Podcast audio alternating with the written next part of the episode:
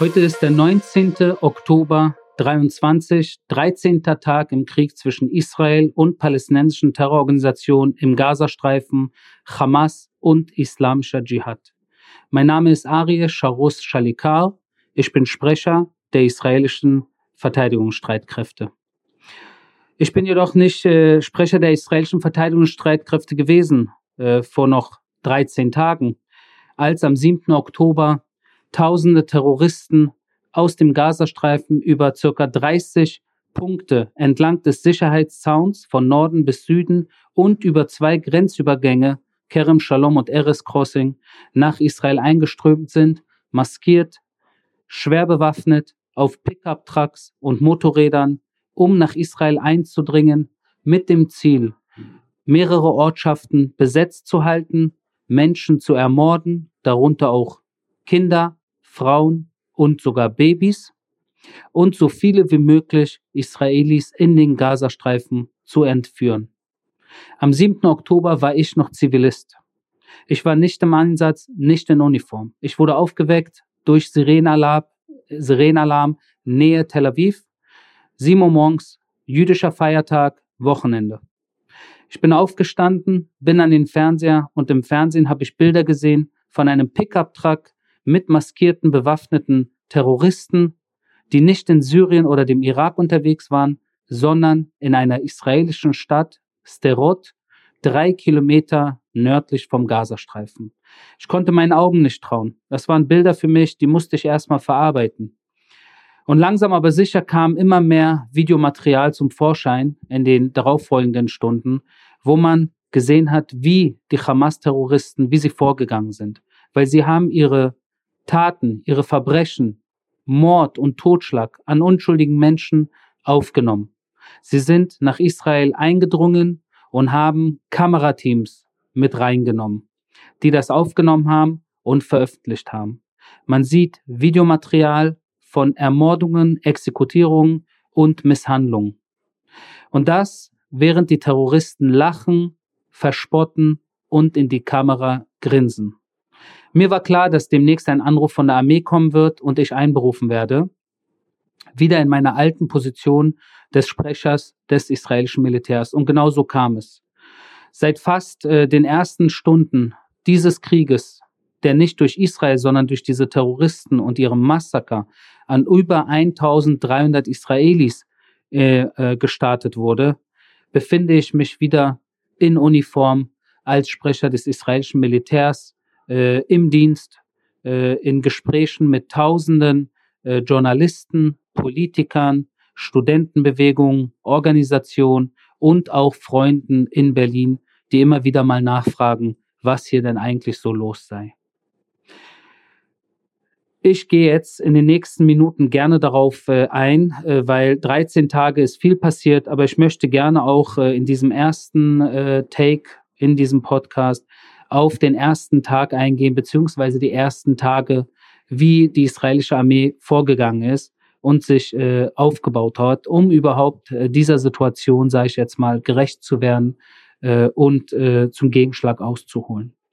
Zuerst einmal äh, war natürlich von äußerster Wichtigkeit, dass man diese Situation vom 7. Oktober so schnell wie möglich in den Griff bekommt. Weil zwei, circa 2000 Terroristen, die nach Israel eingedrungen sind, musste man bekämpfen auf israelischem Territorium in ungefähr 30 verschiedenen Ortschaften, einige dieser Ortschaften sogar circa 30 Kilometer entfernt vom Gazastreifen. Und das waren äh, äh, Schussgefechte, in denen natürlich auch auf israelischer Seite Menschen getötet wurden äh, und natürlich während diese Schusswechsel stattfanden, die Hamas und der islamische Dschihad in all diesen Ortschaften, die sie unter ihrer Kontrolle hatten, sie dort natürlich Menschen auf grausamste Weise ermordet haben. Der Kampf gegen diese Terrorkommandos und Terrorzellen auf israelischem Boden hat tagelang angedauert. Sogar noch am fünften und sechsten Tag nach Beginn des Krieges kamen aus irgendwelchen Löchern noch Terrorzellen zum Vorschein, die das Feuer eröffnet haben. Mittlerweile am 13. Tag kann man sagen, dass höchstwahrscheinlich noch nicht mit klarer Sicherheit, aber höchstwahrscheinlich alle Terroristen, die am 7. Oktober nach Israel eingedrungen sind, entweder neutralisiert wurden oder zurück in den Gazastreifen geflohen sind. Parallel dazu natürlich der Iron Dome, das Anti-Raketensystem hier Israels, äh, mehrere Batterien davon im Volleinsatz, weil tausende Raketen allein in den ersten Tagen auf Israel abgefeuert wurden und zwar aus diesem kleinen, schmalen, dicht besiedelten Gazastreifen, wo es keine einzige Militärkaserne gibt, sondern jede dieser Raketen aus, aus näherer Umgebung einer Wohnung oder einer Moschee oder eines Krankenhauses abgefeuert wurden. Iron Dome äh, wurde natürlich herausgefordert mit tausenden Raketen, hat aber darauf sehr erfolgreich reagiert, was aber natürlich keine hundertprozentige Antwort ist auf circa 7000 Raketen mittlerweile, die in 13 Tagen aus diesem kleinen Gazastreifen auf Israel abgefeuert wurden. Einige davon Richtung Tel Aviv, darüber hinaus Jerusalem und auch den Flughafen Ben Gurion nicht weit von Tel Aviv der Grenzzaun zwischen äh, Gaza und Israel, der beschädigt wurde, wie gesagt, an ungefähr 30 Punkten.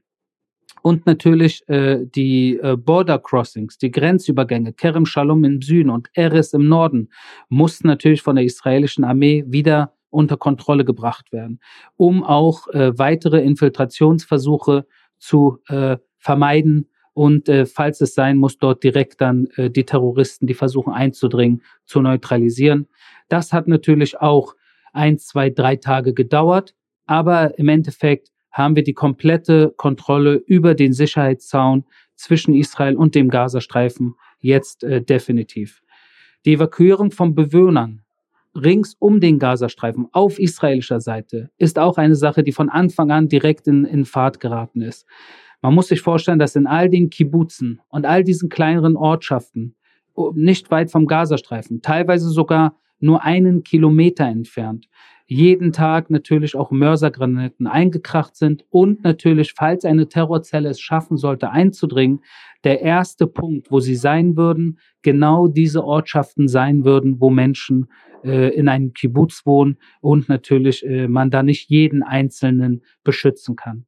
Deshalb äh, Zehntausende äh, Bewohner rings um den Gazastreifen auf israelischer Seite haben sich entweder selbst evakuiert oder wurden vom Staat evakuiert. Also heute, 13 Tage äh, nach Beginn des Krieges, ist die Umgebung um den Gazastreifen auf israelischer Seite über mehrere Kilometer hinweg in jede Richtung menschenleer beziehungsweise Zivilisten Und die einzigen Zivilisten beziehungsweise Menschen, die man dort sieht, sind Uniformierte der Armee, äh, der Dienste, der Polizei oder der Grenzpolizei.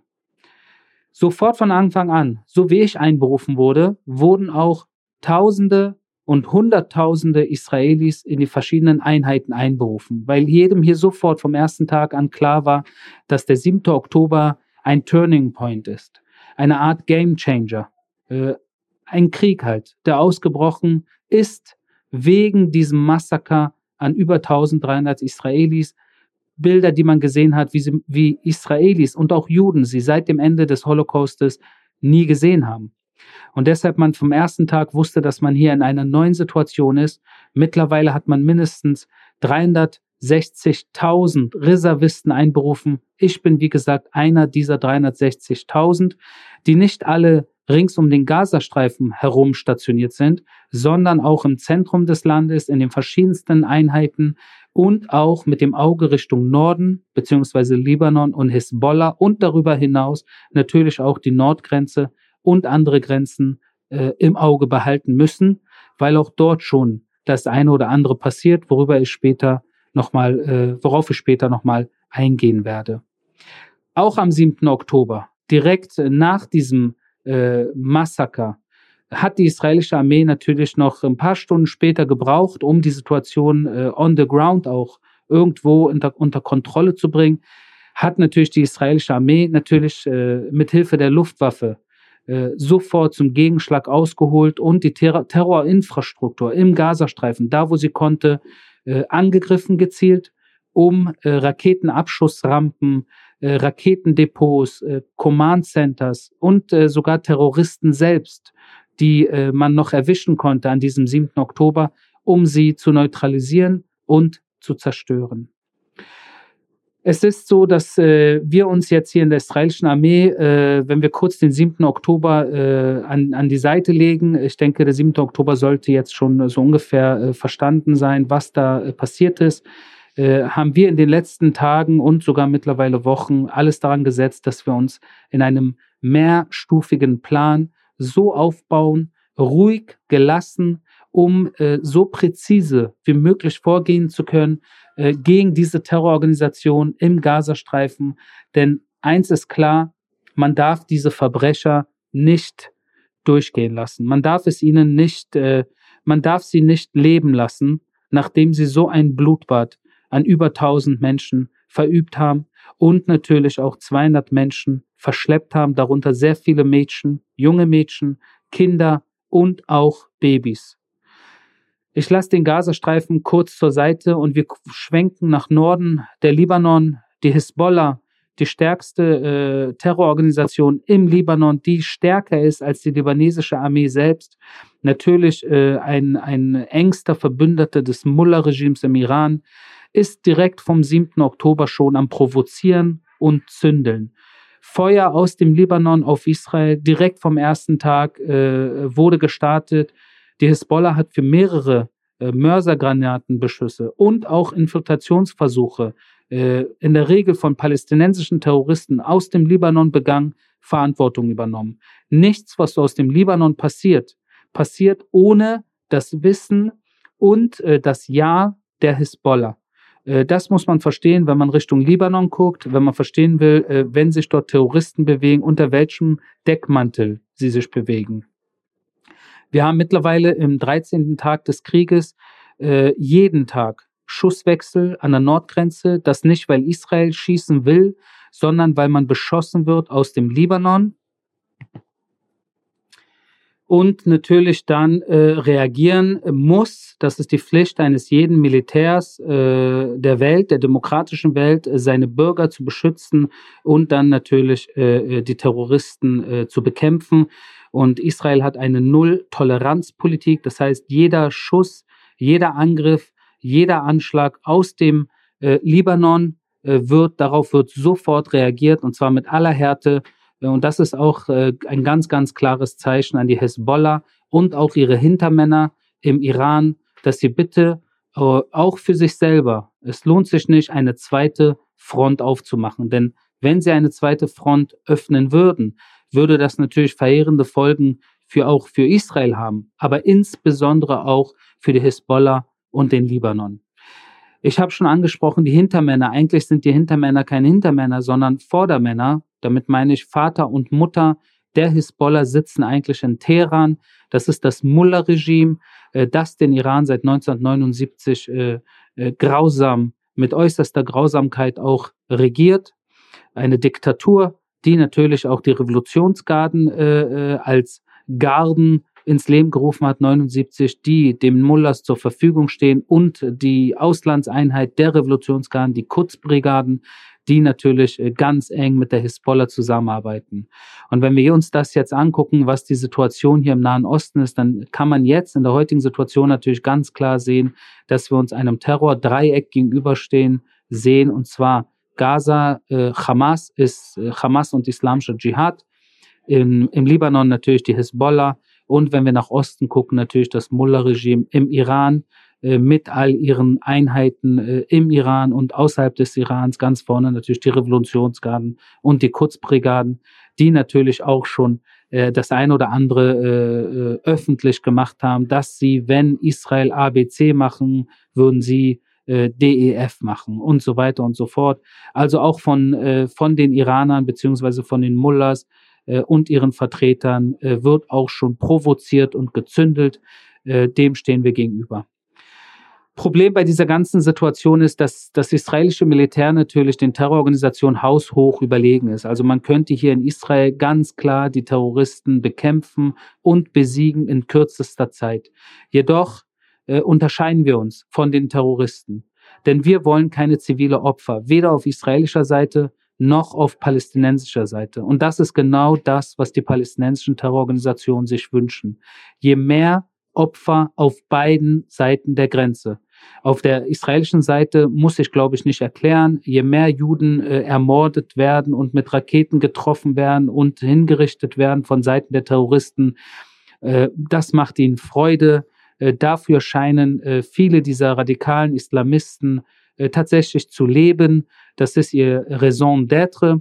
Äh, und da muss man sich nicht wundern. Jedoch sollte sich vielleicht der eine oder andere noch wundern, dass die palästinensischen Terrororganisationen sowie auch andere Terrororganisationen auf der Welt absolut kein Problem damit haben, ihre eigenen Menschen, Familie, Freunde, Kinder, Frauen zu opfern, als menschliche Schutzschilder zu benutzen für ihre Sache.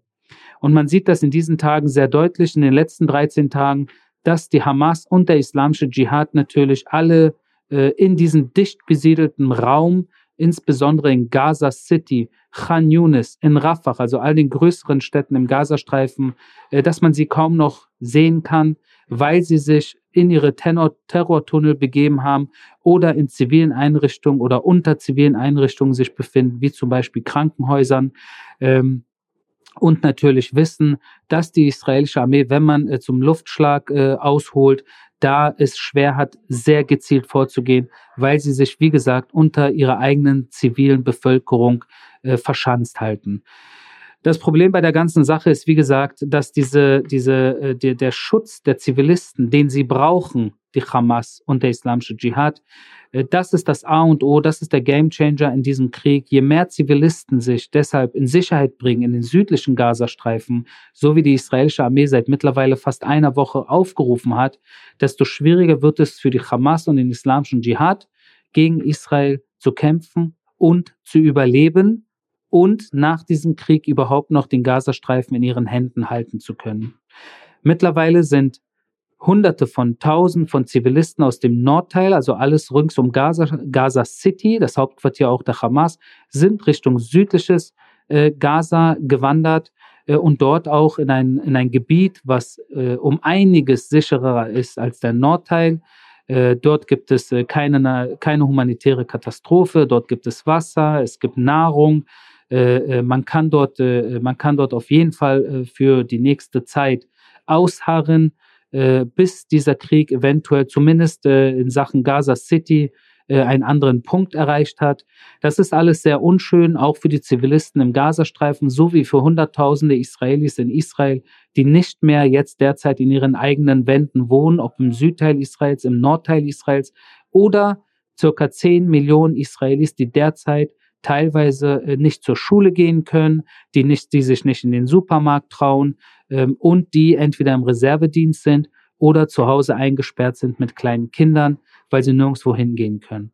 Das alles ist, all, das alles ist sehr unschön und ich wünschte, es wäre nicht dazu gekommen. Aber für diese Situation ist nicht Israel verantwortlich, sondern einzig und allein die Hamas durch diesen durch dieses Massaker, durch diese Invasion, äh, durch dieses Eindringen am 7. Oktober und diese, dieser tausendfache äh, Mordanschlag, äh, wenn ihr so wollt, der am 7. Oktober verübt wurde. Da nochmal ein kurze, eine kurze Randbemerkung, um die Zahlen irgendwie kurz nachvollziehen zu können. Wenn in Israel 1300 äh, Zivilisten, Menschen, Soldaten an einem Tag ermordet wurden durch Terroristen, äh, die Größe Israels von 10 Millionen, kurz, äh, wenn wir kurz Mathematik machen und das eine, uns eine ähnliche Situation in Deutschland vorstellen würden, Gott behüte, dann würde das äh, in Sachen Deutschland bei einer Bevölkerung von ungefähr 82 Millionen, würde das be bedeuten, dass eine Terrororganisation wie Hamas oder der Islamische Dschihad oder Islamische Staat in Deutschland an einem Tag 10.000 Deutsche ermordet hat.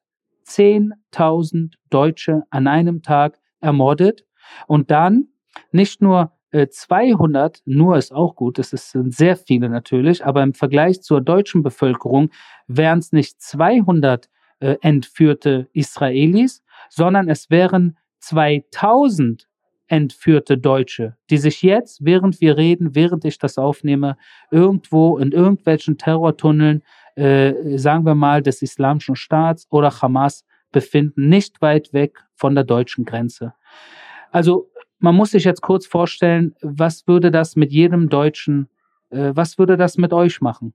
Wie würdet ihr euer Leben von diesem Zeitpunkt fortsetzen? In was für einem Aftershock würdet ihr euch befinden? Und wie würde natürlich Deutschland reagieren? Würde es reagieren? Und wenn es reagieren würde, wie würde es reagieren? Weil ein Staat, die Politik des Staates und die Sicherheitskräfte des Staates stehen in der Pflicht der eigenen Bevölkerung. Es ist ihre Pflicht und es ist ihr Recht, die Verbrecher, die Mörder ihrer Staatsbürger und Bürgerinnen zur Rechenschaft zu ziehen. Und es ist die Pflicht und das Recht auch die gekidnappten, die entführten Staatsbürger und Staatsbürgerinnen wieder zu befreien.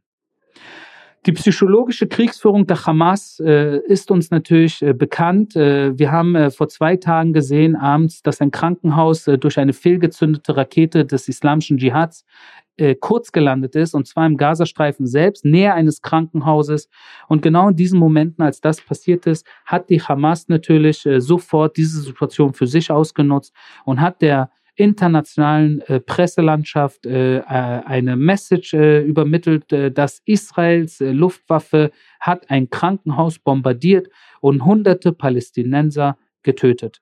Sehr viele Medien haben diese, diese Zeile genau so aufgenommen, als würden sie, als wäre Hamas ein demokratischer Staat, der sich an irgendwelche Regeln hält. Und das ist wirklich äh, verheerend, das, hat, äh, das ist unverantwortlich äh, und total inakzeptabel und unprofessionell, dass man, äh, was auch immer die Hamas in diesem Krieg, was auch immer sie veröffentlicht, äh, wenn man das nicht hinterfragt und doppelt und dreifach checkt, dann ist das eigentlich so, als wenn man auf direktem, nicht mal auf indirektem, sondern auf direktem Wege den Terror der Hamas unterstützt.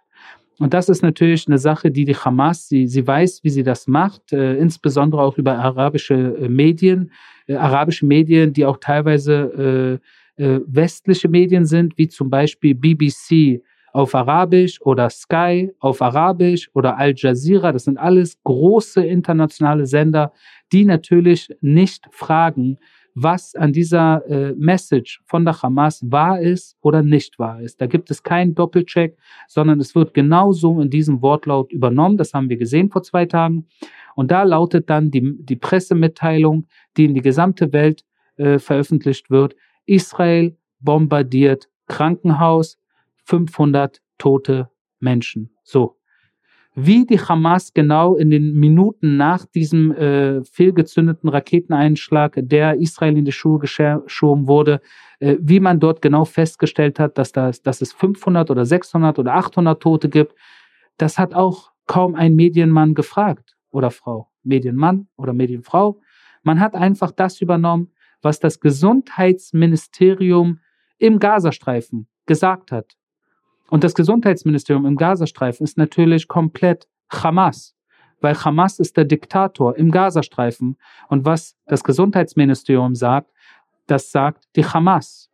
Und da sind sich manche Medien, äh, verstehen die Situation nicht. Das wäre ungefähr so, als wenn bei mir in meiner Wohnung äh, fünf Kinder wohnen äh, und äh, eines meiner Kinder und ich bin der gruselige und grausame Diktator und eines meiner Kinder dann äh, den Medien irgendwie irgendwas erzählt äh, unter meiner äh, Herrschaft. Und ihr könnt euch vorstellen, dass mein Fünfjähriger oder Zehnjähriger das natürlich nicht äh, so nicht riskieren würde, etwas zu sagen, äh, was ich nicht ihm entweder vorsage oder ihm erlaube zu sagen. So ungefähr müsst ihr euch das vorstellen. Dennoch, die psychologische Kriegsführung der Hamas ist einerseits natürlich das Narrativ versuchen auf den Kopf zu stellen, Opfer-Täter-Umkehr zu machen, das Bild entstehen zu lassen, dass Israel, besonders das israelische Militär natürlich wahllos äh, um sich ballert und auf Zivilisten schießt und auf Krankenhäuser schießt und auf Schulen schießt und auf die UN schießt und so weiter und so fort. Das wird uns in den nächsten Tagen und Wochen, solange es dauern mag, noch begegnen. Dem sind wir uns leider bewusst. Deshalb ist es ganz wichtig, auch äh, hier der Aufruf nochmal, falls hier Medienmacher äh, äh, mithören, da bitte äh, ganz, ganz vorsichtig sein, weil das natürlich äh, derartige Situationen dürfen nicht von der Hamas ausgenutzt werden äh, für ihre eigene Kriegspropaganda. Woher weiß die israelische Armee, dass das eine fehlgezündete Rakete des Dschihad war? Äh, zum einen natürlich über, äh, wenn ihr so wollt, Radar und äh, Luftüberwachung, wo man da schon Bilder veröffentlicht, veröffentlicht hat und Videomaterial ganz klar belegen, dass das kein israelischer Angriff war. Zum Zweiten, dass die israelische Führung und die Luftwaffe geguckt hat, wo, wann, was angegriffen wurde und in diesem Raum, oh, genau da, wo der Einschlag war, zu dem, zu der, zu der Uhrzeit um 6.59 Uhr am Abend, also 18.59 am Abend vorgestern, keine, kein Luftangriff stattgefunden hat. Zum Dritten ein abgefangenes äh, Gespräch zwischen zwei Terroristen äh, der Hamas, die sich unterhalten haben und diesem Gespräch äh, sie sagen, dass das eine Rakete des islamischen Dschihad war. Äh, und dann natürlich, wem das nicht reicht, wenn man der israelischen Armee nicht vertrauen sollte, dann äh, gibt es ein äh, Video, und zwar eine Live-Schalte äh, äh, von Al Jazeera aus, aus dem, dem Gazastreifen genau abgefeuert werden, circa zehn Raketen äh, und eine dieser Raketen dann im Gazastreifen, äh, wie gesagt, kurz äh, fällt und eine riesige Explosion äh, stattfindet. Das alles natürlich äh, live äh, von Al Jazeera äh, also genug Be Beweismaterial, äh, um äh, wirklich eindeutig äh, zu sagen, äh, dass dieser, dieser Beschuss äh, auf dem Parkplatz des Krankenhauses nicht von Israel, sondern durch die Palästinenser selbst verursacht wurde. Zum Abschluss kurz, äh, weil wir reden jetzt hier auch schon mittlerweile sehr lang, äh, kurz darauf eingehen, äh, dass wir uns in diesem Krieg ganz fest äh, äh wir haben ein ganz, ganz klares Ziel vor Augen und das ist natürlich die Hamas und den islamischen Dschihad, in dem Sinne den Terror im Gazastreifen zu besiegen, zu zerstören, die Terrorinfrastrukturen komplett zu zerstören und die Terroristen, die passiv oder insbesondere aktiv äh, am Massaker des 7. Oktobers beteiligt waren, dass wir sie alle einzeln, einer nach dem anderen, erwischen werden und zur Rechenschaft ziehen werden ähnlich wie nach dem Münchner Attentat 1972, jeder Terrorist, der damals Blut an seinen Händen hatte, irgendwann erwischt wurde. Das äh, zum Schluss äh, mit der Hoffnung, dass äh, die Geiseln, die circa 200 äh, israelischen Geiseln, ähm, den Umständen entsprechen, hoffentlich wohlauf sind. Das ist, ich weiß nicht, ob man das sogar sagen kann, wohlauf, aber dass ihnen nichts äh, Schlimmes getan wird. Äh, das, ist, das ist nicht einfach. Dem sind sich 10 Millionen Israelis und sehr viele Freunde Israels auf der Welt bewusst. Ähm, die Hoffnung ist, dass eventuell äh, diplomatische Kanäle und das israelische, der israelische Mehrstufenplan hier eine Lösung herbeiführen können, dass wir bald auch nicht nur die Hamas zerstören, sondern circa 200 Israelis gesund und lebendig wieder äh, in Israel äh, begrüßen dürfen und sie wieder zurück zu ihren Liebsten können. 13. 13. Kriegstag, wie gesagt, ich weiß nicht, wie lange es gehen wird. Ich bin bereit, in Uniform zu bleiben, solange es dauern mag. Wochen, Monate. Ich bin bereit. Bis morgen.